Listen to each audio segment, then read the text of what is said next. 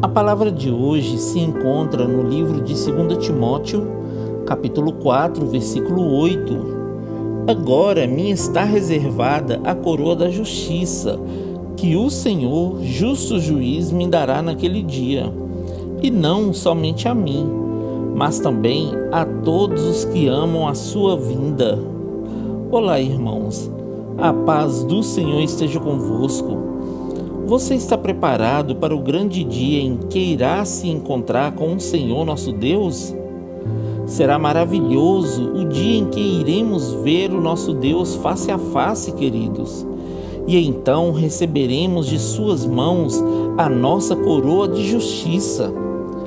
Paulo estava convicto de que receberia sua coroa de justiça no dia em que ele estivesse diante de Deus a qual será dada a todos aqueles que amam o Senhor e aguardam o seu retorno. Se você também ama a vinda do Senhor, creia que você receberá sua coroa. Amém? Que Deus abençoe você, sua casa e toda a sua família. E lembre-se sempre, você é muito especial para Deus.